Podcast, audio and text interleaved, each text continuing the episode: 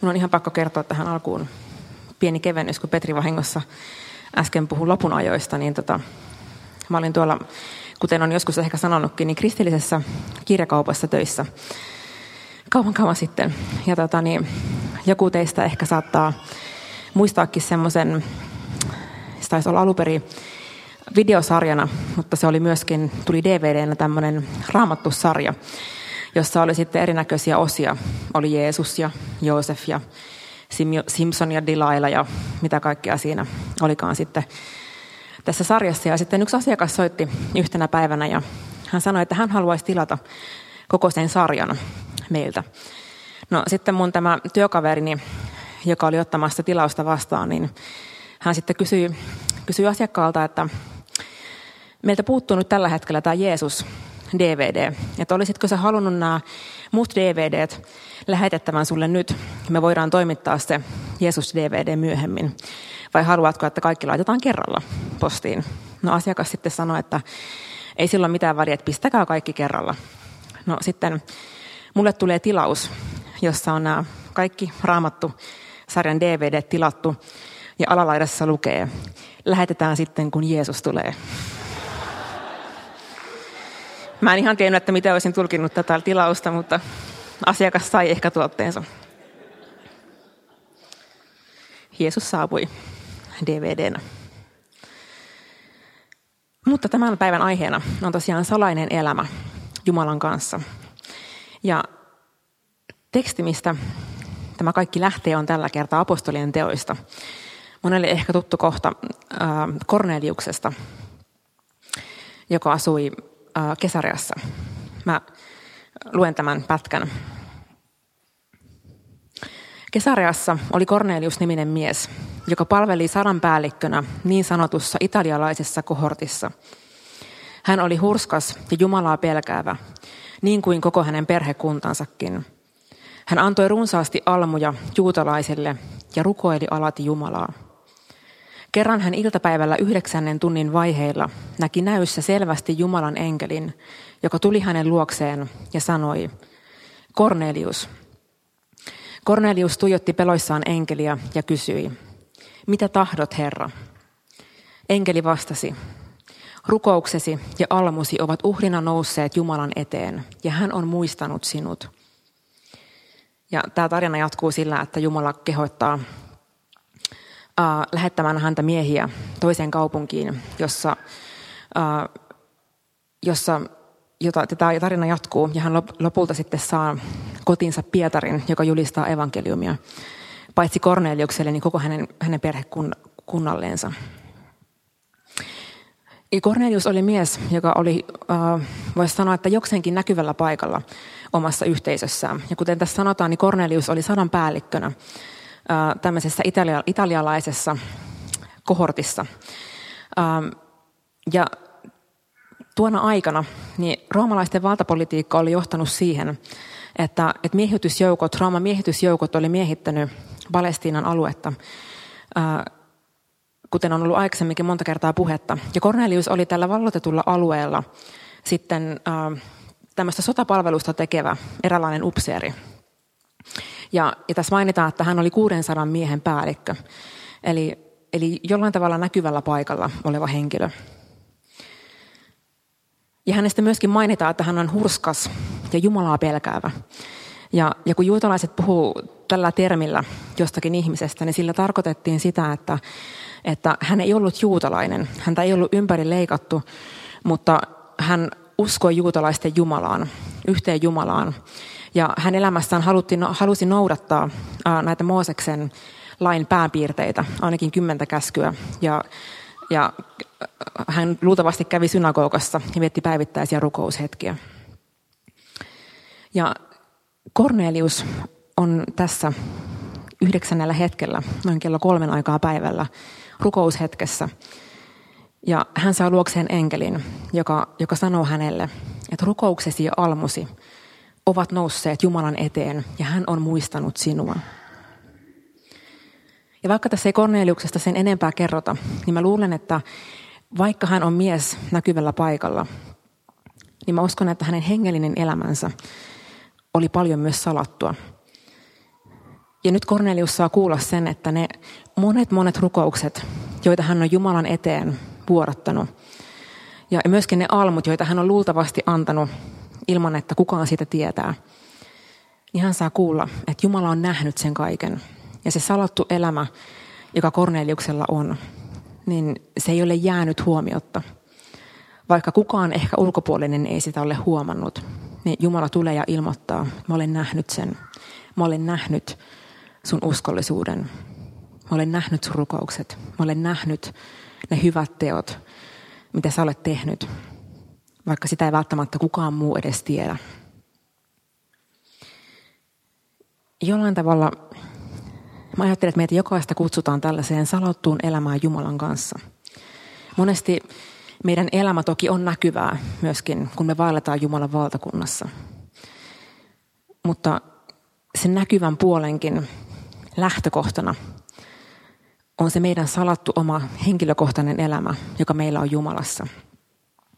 Ja sillä on todella paljon arvoa. Mä uskon, että sillä on paljon enemmän arvoa kuin mitä me monesti itse edes omassa elämässä ymmärretään. Ja luultavasti myös Cornelius, joka oli tunnollisesti, voi olla, että vuosia, oli omaa salattua elämään, elämää elänyt Jumalan kanssa, niin luultavasti hänkään ei aina kaikkina hetkinä niin tunnistanut sitä, että tässä tapahtuu jotain erityistä. Tai että tällä mun rukouksella, jonka mä yksin tai yhdessä, oli se sitten yksin tai yhdessä muiden kanssa, jota mä rukoilen, että todella, että se kantaa ihan kaikista hedelmää. Mutta niin se tekee. Ja se salattu elämä on äärimmäisen kallisarvosta. Meidän ympärillä olevassa kulttuurissa nykyään tuntuu, että enemmänkin se äh, tapa nähdä maailma on täysin päinvastainen. Ja, ja tuntuu, että on kiusaus ajatella, että se mikä on näkyvää ja, ja se mikä äh, jollain tavalla näkyy ihmisille, muille ihmisille ulospäin, niin se on sitä arvokasta. Ja se on se, millä on todellista merkitystä. Se näkyy äh, nykyään mediassa, vaikka oli vaikka tosi TV, tähtinä. Mä oon monesti itse asiassa useammankin kerran lukenut haastatteluja jostain teini, teini-ikäisistä, jotka sitten kertoo haaveammatteistaan. Ja, monet heistä sanoo, että he haluaisivat tulla tosi TV-tähdiksi. Ja mä ajattelen, että jollain tavalla kuvastaa sitä sellaista kaipuuta olla jotain tosi näkyvää, olla jotain, mitä kaikki katsoja ihailee. Ja mä ajattelen, että syvällä tavalla siinä ei ole mitään pahaa, että meillä on kaipuu olla, olla merkityksellisiä. Ja mä uskon, että meihin jokaiseen on, on istutettu syvälle sisimpään ää, kaipuu siihen, että me tehdään jotain arvokasta. Ja se on hyvää. Siinä ei ole mitään, mitään väärää eikä mitään pahaa. Mutta monesti kun ää, mä juttelen ihmisten kanssa, niin mä huomaan, että, että se meidän ää, kaipuu olla arvokas lähtee oikeastaan siitä, että monesti me puhutaan, että, mä, että voi kun mä voisin olla jotakin arvokasta. Voi kunpa mä voisin tehdä elämässäni jotain arvokasta. Ja se on jollain tavalla semmoinen kaipuu, joka tuntuu olevan tosi kaukana ja täysin saavuttamattomissa. Mä oon monesti miettinyt, että johtuuko se siitä, että me ollaan linkitetty se arvokkuus siihen, että se näyttää tietynlaiselta. Tai ehkä siihen, että se on jotain näkyvää jotain sellaista, mikä ulkopuolelta käsin tunnistetaan. Ja siinäkään ei ole mitään pahaa, että me saadaan ihmisten kiitosta. Älkää ymmärtäkö mua väärin. Ja sekin on tosi tärkeää, että, että me voidaan olla rakentamassa toinen toistamme ja, kannustamassa ja kiittämässä. Mutta ehkä mun tämän illan kysymys onkin se, että mikä määrittää sen arvon, jota me tavoitellaan, kun me sanotaan, että mä haluan tehdä jotain arvokasta, tai voi kunpa mä voisin tehdä jotain arvokasta, niin mikä määrittää, mikä on arvokasta? Kornelius ei mitä luultavimminkaan ollut Jumalalle mieluisa vaan siksi, että hän oli näkyvällä paikalla. Vaan nimenomaan tässä raamatun kohdassa sanotaan sitä, että rukouksesi ja almosi ovat nousseet Jumalan eteen. Hänellä oli salattu elämä Jumalan kanssa jolla oli arvoa. Ja kun hänellä oli se elämä Jumalan kanssa, jolla oli arvoa, niin se mitä hän teki, myös sillä oli arvoa.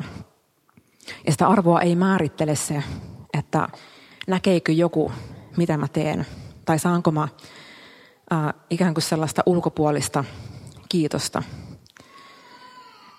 vaan se arvo on Jumalassa. Ja sen takia meidän arvo lähtee siitä, että Jumala on meidän palkkio.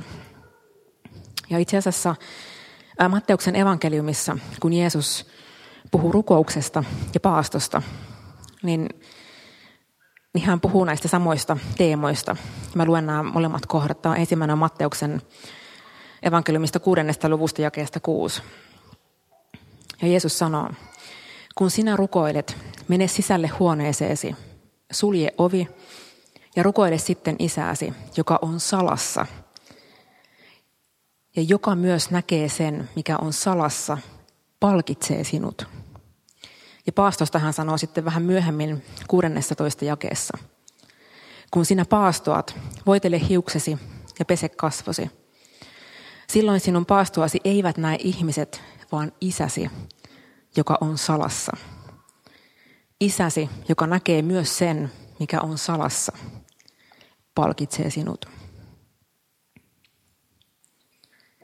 Joten meidän palkkiona on Jumala. Ja kun meidän palkkiona on Jumala,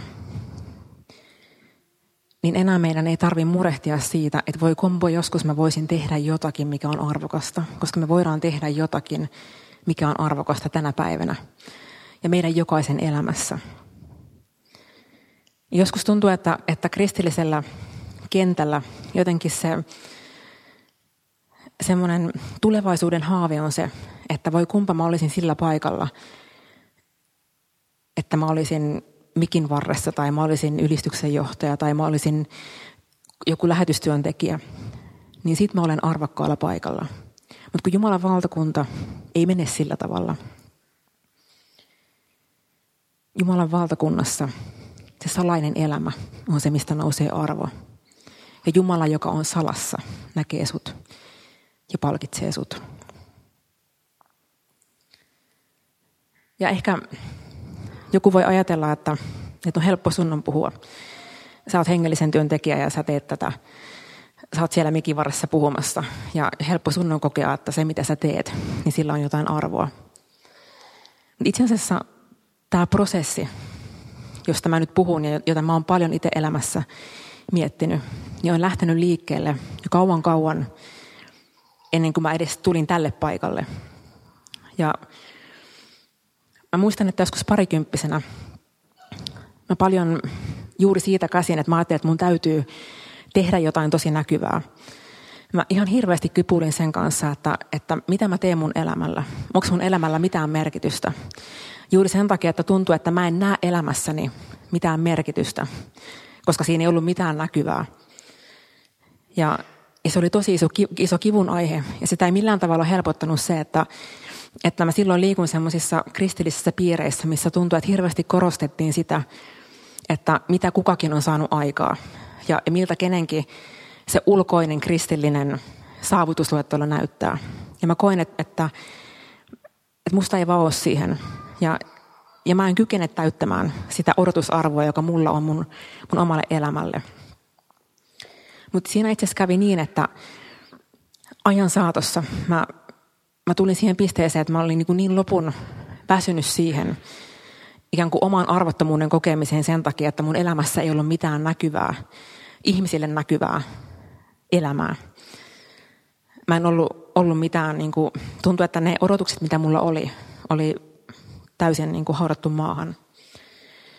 Ja mä totesin, totesin Jumalalle, että musta vielä itse sen hetkenkin mun, mun entisessä asunnossa, jossa tämä tapahtui. Mä seinään vasten siinä istuin täysin toivottomana Jumalan edessä ja sanoin, että totesin Jumalalle, että, että ihan sama, että mä en jaksa enää edes yrittää ja mä en itse pysty tähän. Ja ihan sama, mitä mun elämällä tapahtuu. Mä en halua pitää kiinni siitä, että, että joku päivä mun mielestä jotain suurta tapahtuu mun elämässä. Mutta kuinka ollakaan se prosessi, minkä mä kävin läpi, oli itse asiassa yksi parhaimpia asioita, mitä mun elämässä tapahtui. Sen takia, että mä löysin yhtäkkiä vapauden siitä, että voi kumpa mä olisin joskus jotain, että voisin tehdä joskus jotain arvokasta. Ja itse asiassa Jumala alkoi avata mun silmiä näkemään sen arvokkaan, mitä on jokaisessa päivässä. Siinä salaisessa elämässä Jumalan kanssa, mutta myös niissä asioissa, joita Jumala mua kutsui tekemään siitä salaisesta piilopaikasta käsin.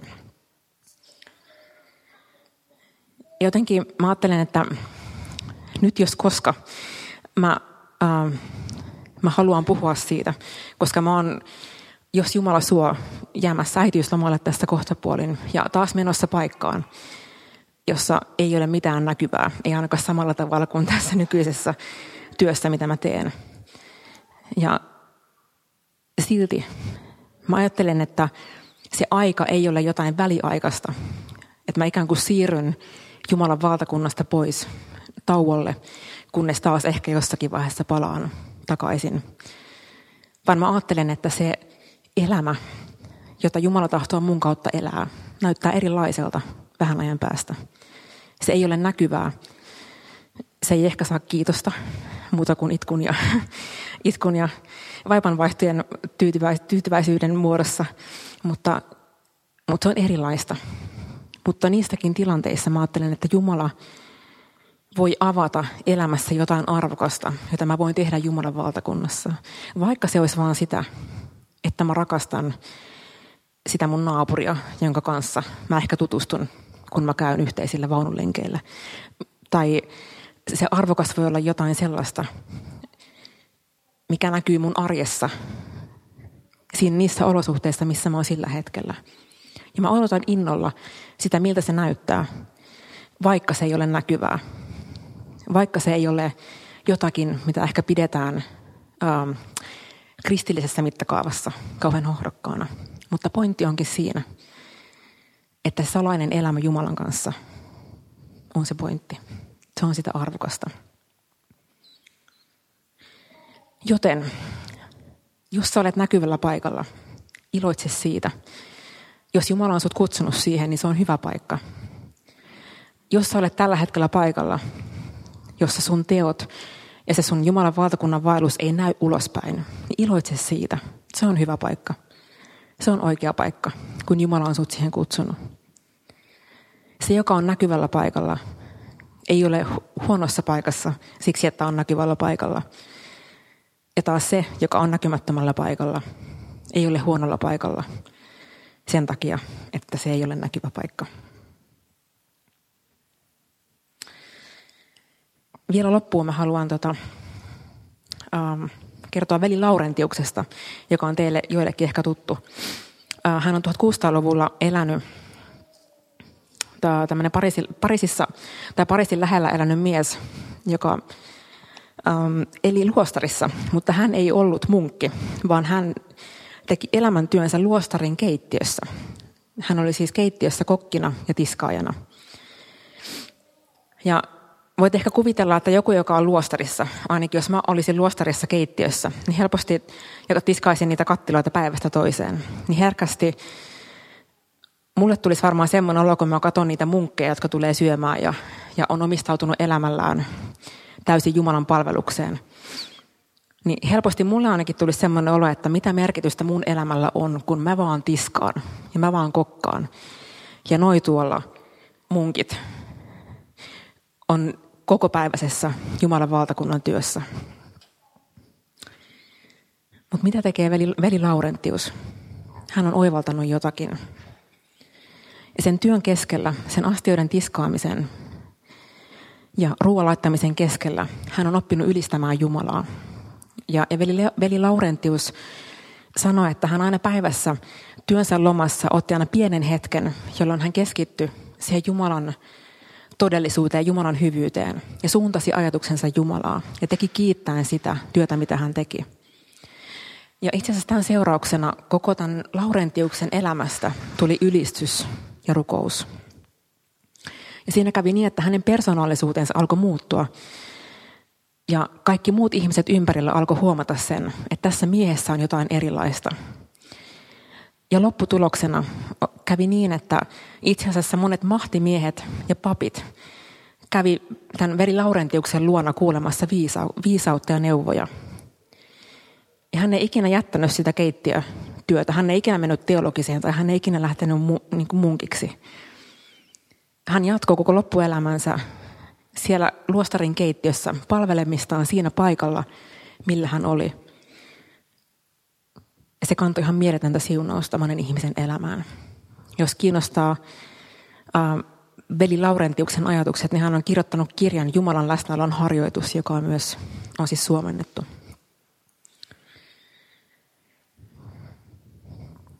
Ja mä ajattelen, että meidän ympärillä me nähdään koko ajan sitä kaunista nöyryyttä, jolla ihmiset palvelee. Ja mä näen sitä itse asiassa joka ikinen messusunnuntai, kun mä tuun tänne joskus kolmen puolen neljän maissa. Ja suosittelen teille, tulkaa joskus tänne aikaiseen ja tulkaa näkemään sitä palvelualttiutta, millä ihmiset on täällä palvelemassa teitä, mua ja sua, meitä jokaista. Ylistäjät valmistautuu ylistämään ja miksaa ja katsoo miksauspöytää kuntoon. Palveluryhmäläiset keittää kahvia. On monenlaisia palvelumuotoja meidän keskellä, jotka mahdollistaa sen, että me ollaan tänään täällä. Ja miten monesti me unohdetaan se ja nähdään tämä mikki ja nähdään puhuja, joka on mikin takana. Mutta vähintäänkin yhtä arvokasta on se kaikki muu, mikä mahdollistaa sen, että me ollaan täällä tänään. Ja se on mielettömän iso siunaus. Ja mä oon ihan varma, että jokainen kahvikuppi, joka on täällä keitetty, niin Jumala näkee sen. Hän näkee sen, mikä on salassa, ja hän palkitsee sen. Ja vaikka se jää ihmisiltä huomaamatta, niin se ei jää Jumalalta huomaamatta.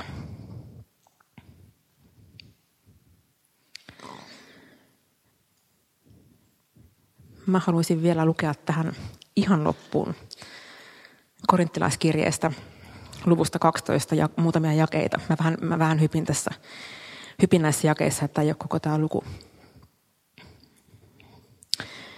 Armolahjoja on monenlaisia, mutta henki on sama. Myös palvelutehtäviä on monenlaisia, mutta Herra on sama. Jumalan voiman vaikutuksia on monenlaisia, mutta hän, joka meissä kaikissa kaiken vaikuttaa, on sama. Hän antaa hengen ilmetä itse kussakin erityisellä tavalla yhteiseksi hyödyksi. Kristus on niin kuin ihmisruumis, joka on yksi kokonaisuus, mutta jossa on monta jäsentä. Ja vaikka jäseniä on monta, ne kaikki yhdessä muodostavat yhden ruumiin. Vaikka jalka sanoisi, koska en ole käsi, en kuulu ruumiiseen, se silti kuuluu ruumiiseen. Jos korva sanoisi, koska en ole silmä, en kuulu ruumiiseen, se silti kuuluu ruumiiseen. Jos kaikki olisi yhtä ja samaa jäsentä, olisiko silloin mitään ruumista? Ei silmä voi sanoa kädelle, minä en tarvitse sinua, eikä liioin pääjaloille, minä en tarvitse teitä. Päinvastoin, juuri ne ju- ruumiin jäsenet, jotka meidän mielestämme ovat muita heikoimpia, ovat välttämättömiä. Ja peitämme erityisen säädöllisesti ne, joita häpeämme. Säädölliset ruumiin osat eivät tällaista verhoa tarvitse. Kun Jumala yhdisti jäsenet ruumiiksi, hän antoi vähempi arvoisille jäsenille suuremman kunnian, jotta ruumiissa ei syntyisi eripuraisuutta, vaan jäsenet yhteen kuuluen huolehtisivat toinen toisestaan. Te olette Kristuksen ruumis, ja jokainen teistä on tämän ruumiin jäsen.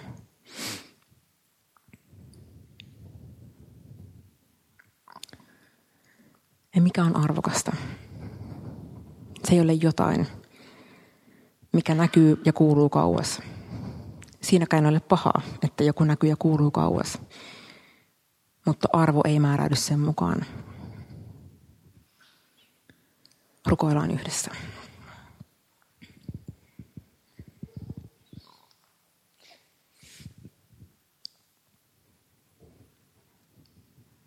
Ja mä haluan kiittää jokaisesta kallisarvoisesta astiasta, joka tänä iltana on täällä Munkkivuoren kirkossa. Ja Isä, mä kiitän siitä arvosta, joka jokaisen elämässä on. Ja Isä, mä olen kiitollinen siitä, että jokaisen täällä istuvan elämässä sä näet sen, mikä on salassa. Sä näet myös sen, mitä kukaan ei tiedä, mitä kukaan ei näe. Ja Isä, mä kiitän siitä, että sä haluat tulla meidän palkinnoksi. Sä haluat tulla meidän elämän motivaattoriksi. Niin, että kaikki mitä me tehdään, me saadaan tehdä sulle. Ja tietää, että meidän ei tarvitse vaan uneksia siitä, että me voidaan olla arvokkaita ja tehdä jotain arvokasta, vaan se, että me voidaan olla sitä arvokasta tänä päivänä.